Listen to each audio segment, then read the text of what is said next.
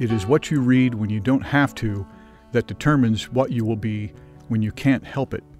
Oscar Wilde.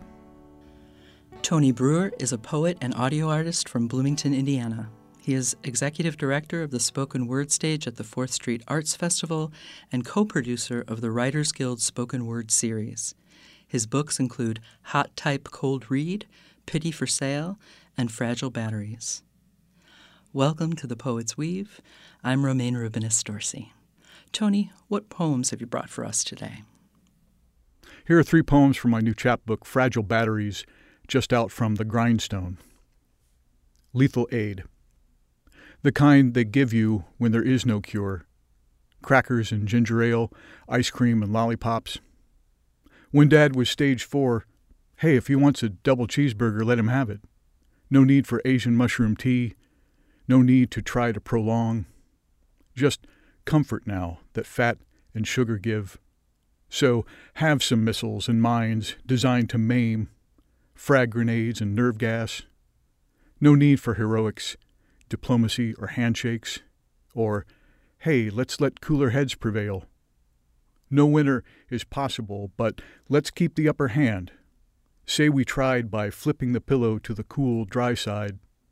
Prevent bed sores on the ridden, but keep them there, in the only room a nurse is allowed to turn off the lights and leave. Fractured. What I have done to enter viability is exit fissures. I turn into doorways. New abrupt forms fashioned from smooth sources. Strength gathering at breaking points. Record of my being wreckage at a birth. Byproduct of divorce number 87 The Laundromat. This guy is folding his socks by the front loaders his tattoos read like restraining orders. All the names are on neighborhood watch lists, and he looks like he's been crying. He does a poor job ignoring a sorority sister turning her white panties pink and giggling into a phone. Mom may have scrimped and pinched to get her into college, but it's daddy's money dressing her now.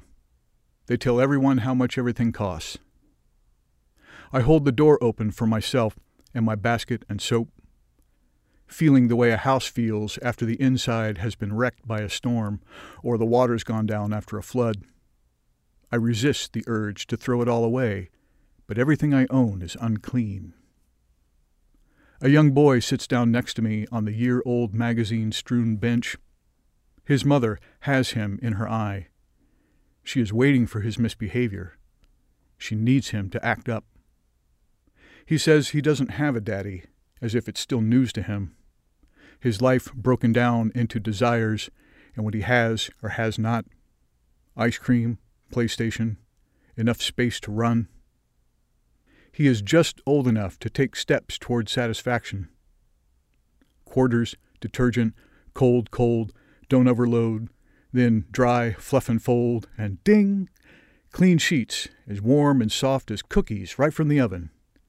Everybody likes sliding in between clean sheets. But Mama tells him not to bother me. He's reading, she says. It's okay, but she orders him to her side anyway.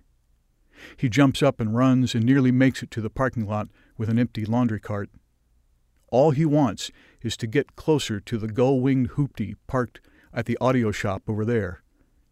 He takes his belt off so his shorts droop like the big boy's pants do his Spider Man flip flop slapping his feet in time with the beat of Ludacris vibrating windows from across the street. It's a song he says Mama likes, and he knows all the words. But Mama doesn't smile. Far away from her is where he says he's going, pushing that cart all the way. She thinks he'll never get there. Not in that. But he is already there. Next time, he won't come back.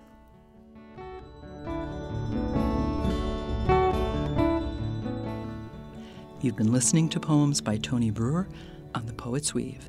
This is Romayne Rubinas Dorsey.